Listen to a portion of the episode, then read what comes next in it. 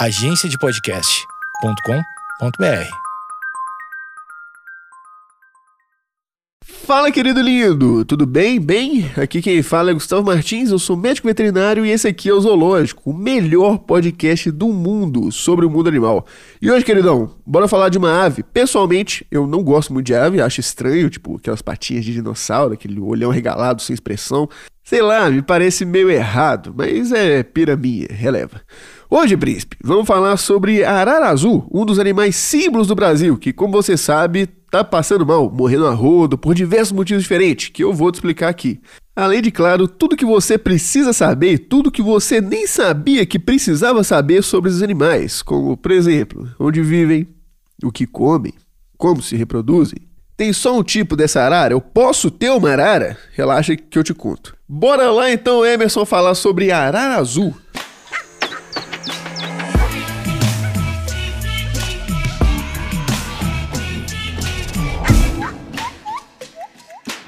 Sim, mano, aves, no plural. Já te respondendo uma das dúvidas que eu comentei agora há pouco, existem pelo menos três tipos de arara azul vivas atualmente.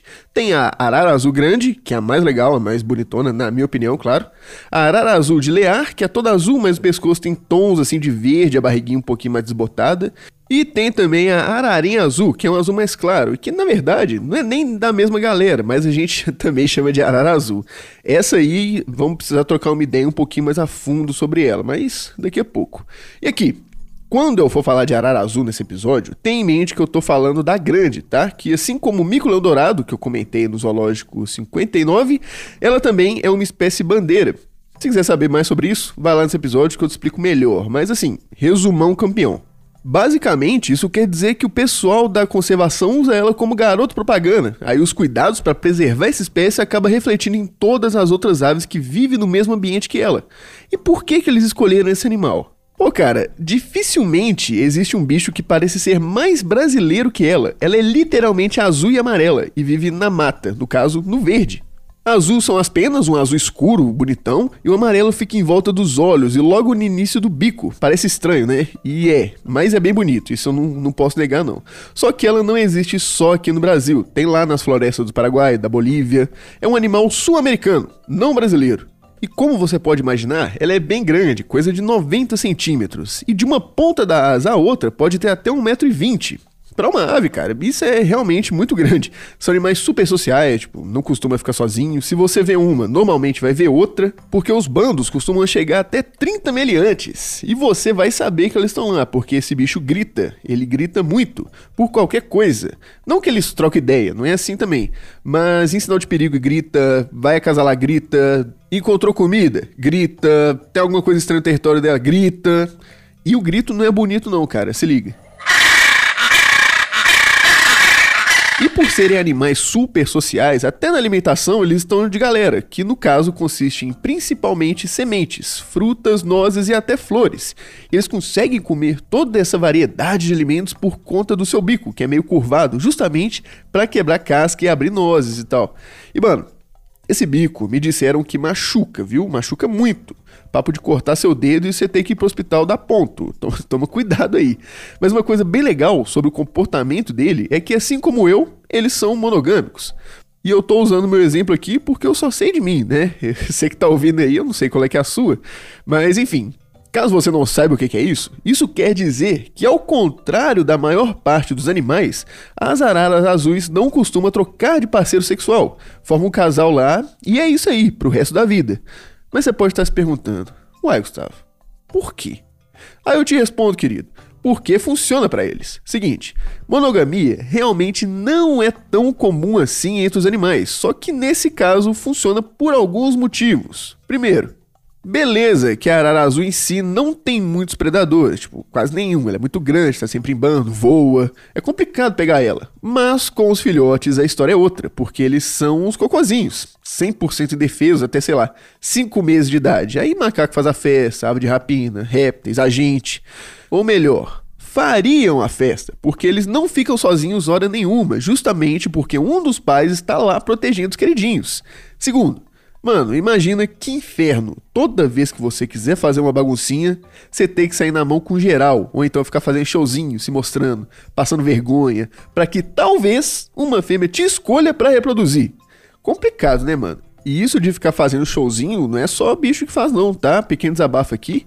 É, esses dias eu tava na academia e eu juro, juro, assim, por tudo que é mais sagrado, que tinha um camarada lá pendurado de cabeça para baixo, tentando impressionar umas meninas de 17 anos. Tipo, que vergonha, mano. No caso das araras, elas não precisam passar por isso. Ou melhor, passam por isso só uma vez e pronto, não precisa ficar gastando energia à toa e muito menos correr o risco de apanhar para alguém. E terceiro, eles são animais muito sociáveis e ter alguém do seu lado a todo momento faz bem para eles. Tanto que alguns casais meio que desenvolvem uma forma mais eficiente de comunicação, sem precisar ficar gritando para tudo. Eles aprendem coisas novas juntos, compartilham experiências, cuidam do ninho e tal. Pô, mal bonitinho, romântico. Aí depois que o casal é formado, chega a hora de ter filhotes. A fêmea costuma botar uns dois ovos, só que demora coisa de 30 dias para chocar. Aí depois é só sucesso, cuidam deles por uns 5, 6 meses até eles ficarem independentes. Normalmente, os dois não chegam à idade adulta. Assim, é mais comum que um morra aí no meio do caminho. E depois de ter o filhote, eles demoram coisa de um a dois anos para se reproduzir de novo. E se por um lado esses fatores ajudam eles a sobreviver nas florestas por milhares de anos, por outro deixam eles mais vulneráveis por causa do ser humano. Vamos supor que chegou um cara lá e levou a fêmea embora. Mas ela ainda estava com o filhotinho no ninho. O macho não vai conseguir cuidar dele sozinho provavelmente eles vão morrer. Aí ele vai ficar tristão, pô, perder a mulher e os filhos. Putz, imagino que não deve ser fácil para ninguém. Até pro mau corpo, conseguir uma nova parceira e conseguir se reproduzir de novo, nossa, vai demorar demais. E se isso acontecer muito com outros casais, os números dessa espécie vão só diminuindo cada vez mais até desaparecer 100%. O que felizmente não tá rolando, já que existem diversos projetos para cuidar delas e tal, o que não tinha antigamente. Lembra que eu falei que existem três araras azuis? Pois é, tinha quatro. Além da grande, da de lear e da ararinha azul, existia a arara azul pequena. Pois é, mano, às vezes as coisas dão errado. Essa ave vivia no Uruguai, Paraguai, Argentina, Bolívia e tinha algumas aqui no sul do Brasil também. E ninguém vê uma dessas na natureza há mais de 80 anos. Teve um papinho aí que uma foi vista nos anos 60 lá no sul, mas tipo, só relato. E em 92 o pessoal fez uma expedição lá para ver se achava alguma coisa e realmente, nada. Todo mundo morreu. O pouco de informações que temos sobre elas vem de relatos da época e de dois exemplares taxidermizados que ainda existem, só que não tá lá grande coisa, é bem antigo, mas dá para saber pelo menos que ela tinha coisa de 70 centímetros e que o azul dela era um pouquinho mais desbotado, mais esverdeado. E dizem que ela se alimentava da palmeira butiá, o que foi uma das causas da sua extinção, porque essas palmeiras foram derrubadas. Também rolava caça delas, tanto para comida quanto para estética, tipo vender as penas e tal. E para completar, ainda tinha muito tráfico ilegal deles para outros países. Aí você pensa, se hoje tá ruim, imagina antigamente que nem lei direito tinha sobre isso. Mas por um tempo, elas ainda resistiram em cativeiro. Em 1912, os últimos de Londres morreram, em 14 os de Paris, e em 1936 a de Buenos Aires. Essa, no caso, a última arara azul pequena da história do mundo. E isso quase aconteceu com a ararinha azul, tipo, quase, quase mesmo, por muito pouquinho. Essa, no caso, é aquela que eu comentei que nem é da mesma galera. Tipo, ela é o único animal do gênero Cyanopsita. E sim, essa é 100% brasileira só tem dela lá na Caatinga, mas por muito tempo não teve, porque elas já foram consideradas extintas na natureza. Tipo, as poucas que existiam estavam todas em cativeiro. E adivinha por quê? Claro, tráfico legal, mas também por um motivo bem inusitado. Lembra lá no início do zoológico, no episódio sobre abelhas, acho que é o segundo terceiro episódio, não sei, que eu comento que deu uma merda, as abelhas africanas cruzaram com a abelha europeia, fugiram e, meu Deus do céu, deu pra caramba, a gente morreu. Pois é, essas abelhas faziam colmeias justamente aonde as ararinhas azuis tinham o costume. E putz, é difícil competir com a abelha assassina, né? É, é, é, complicado, né, mano? Mas, assim, de verdade, o principal motivo mesmo foi por conta do tráfico, a caça, a perda do habitat natural por conta da pressão populacional. Só que deu bom. depois de diversos esforços para tentar reproduzir elas em cativeiro, agora em 2022, oito ararinhas foram soltas no município baiano de Curaçá. Foram cinco fêmeas e três machos, mas assim, não deu bom ainda. Bota fé, esse foi só mais um passo. Vai demorar ainda para realmente dar bom de verdade.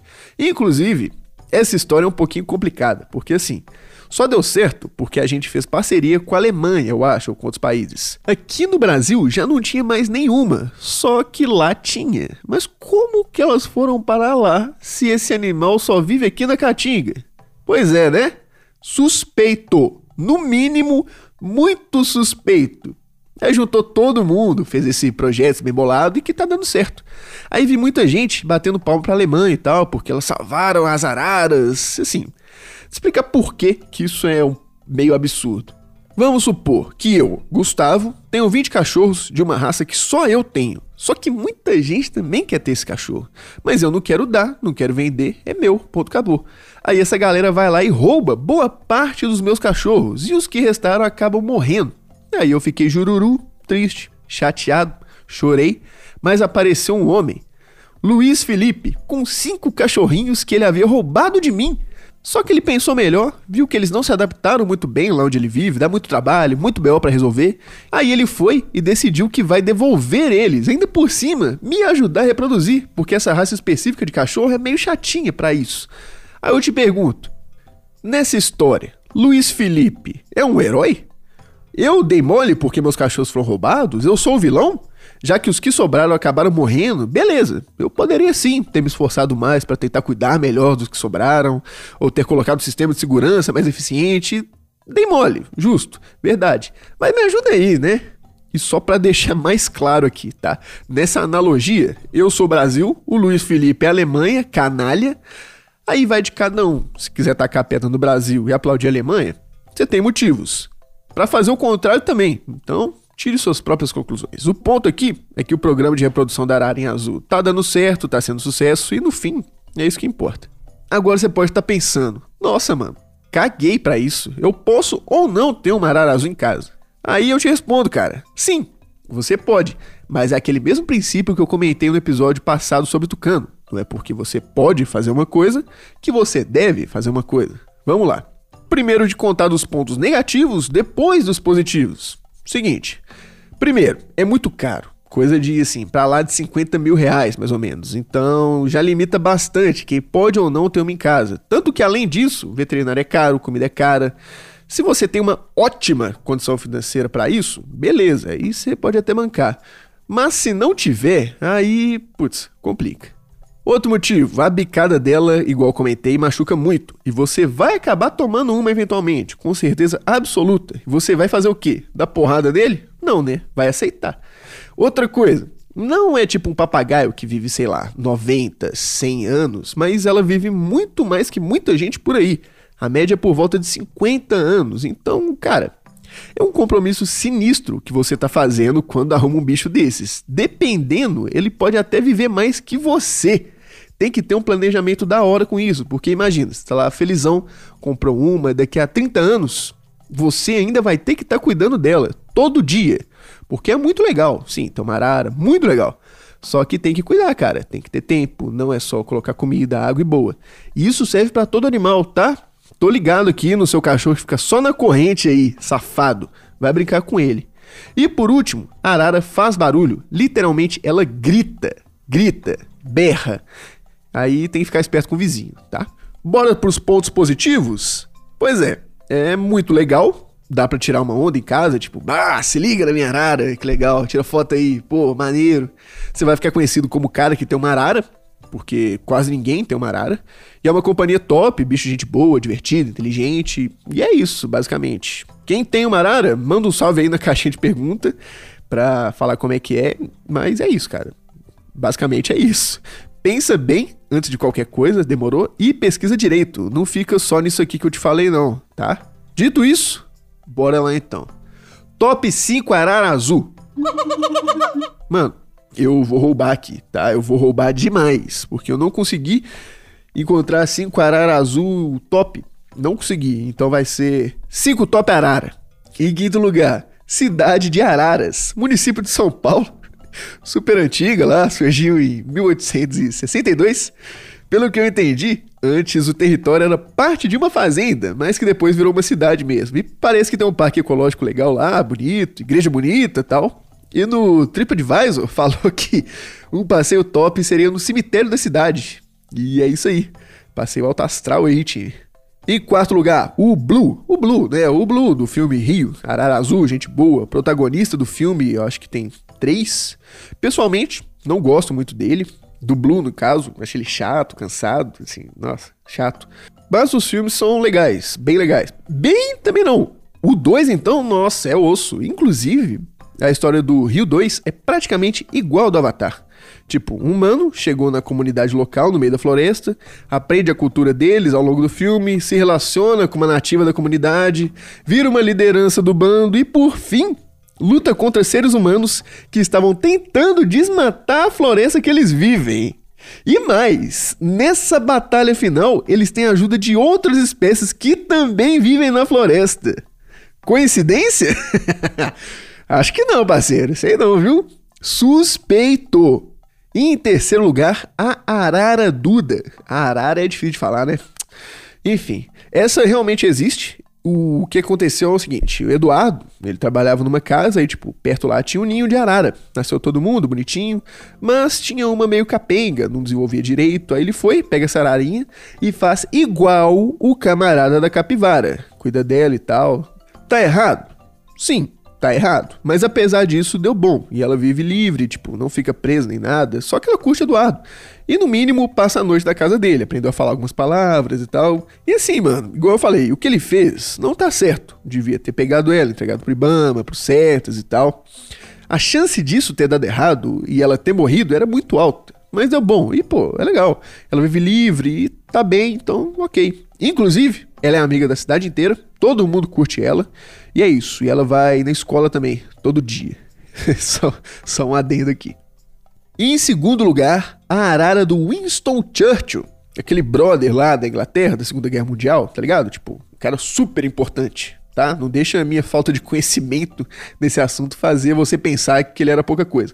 No caso, ele foi o primeiro-ministro do Reino Unido durante a Segunda Guerra Mundial. No governo dele rolou toda aquela treta lá com o bigode alemão, treta pesada, não sei se você tá ligado. Não vou baixar o astral aqui também não. Mas a parada é que ele tinha várias aves, incluindo uma arara, que hoje é mantida por cuidador, já tá bem, bem idosa, ela é de 1937, faz aí as contas. Mas ela tá aqui em segundo lugar porque a cuidadora dela falou que em 2019, que foi o ano da matéria que eu li, a arara continuava xingando nazista, do nada. Do nada tá lá todo mundo tranquila. Nazista, filha da. Em inglês, no caso, né? Isso porque ela pegou essa mania do antigo dono dela. E é isso, mano. Eu achei divertidíssimo. E em primeiro lugar, assim, de longe, o mais legal é o episódio 219 do podcast Ben-Yur. Karen Arara e Cláudio. Simplesmente, cara, o auge do entretenimento. Bizarríssimo, bizarro, bizarro, surreal. Tipo, é ouro. É o... Isso é ouro. Parece uma parada de The Office. Só que na série eles conseguem meio que dosar o constrangimento em uma, duas cenas. Aqui não, mano. São duas horas de surrealismo brasileiro. Tipo, pelo que eu entendi, a menina meio que faz live no TikTok e tal. E ela faz bastante dinheiro com isso, só falando arara e interagindo com o povo. Tipo, que é isso? E esse Cláudio é surreal de estranho. É um personagem daquele cara que faz o palhaço amendoim. Não sei se você conhece. Que personagem horrível esse Cláudio. Horrível. Tipo, que é isso, mano? Eu, eu sinceramente não consigo argumentar por que, que isso tá em primeiro lugar. Porque é uma parada deslocada da realidade. Assim, não consigo explicar. Só confia. Vai lá e escuta isso. Ou vê no YouTube. Tipo, meu Deus Inexplicável, inexplicável. Na minha opinião, isso é uma obra de arte. Vou deixar o link aqui na descrição. Já vou avisando aqui que não é para todo mundo, tá? Provavelmente você vai odiar isso, achar uma merda, definitivamente. E sem dúvida, é a coisa mais estranha que eu já vi esse ano. Assim, de longe. E olha que eu li umas paradas do Junji Ito. Se você conhece, você tá ligado. Tão bizarro que é. Mas é isso, cara. Karen Arara e Cláudio no Benhur uma obra de arte do surrealismo digital brasileiro de 2023. É isso então, amigos.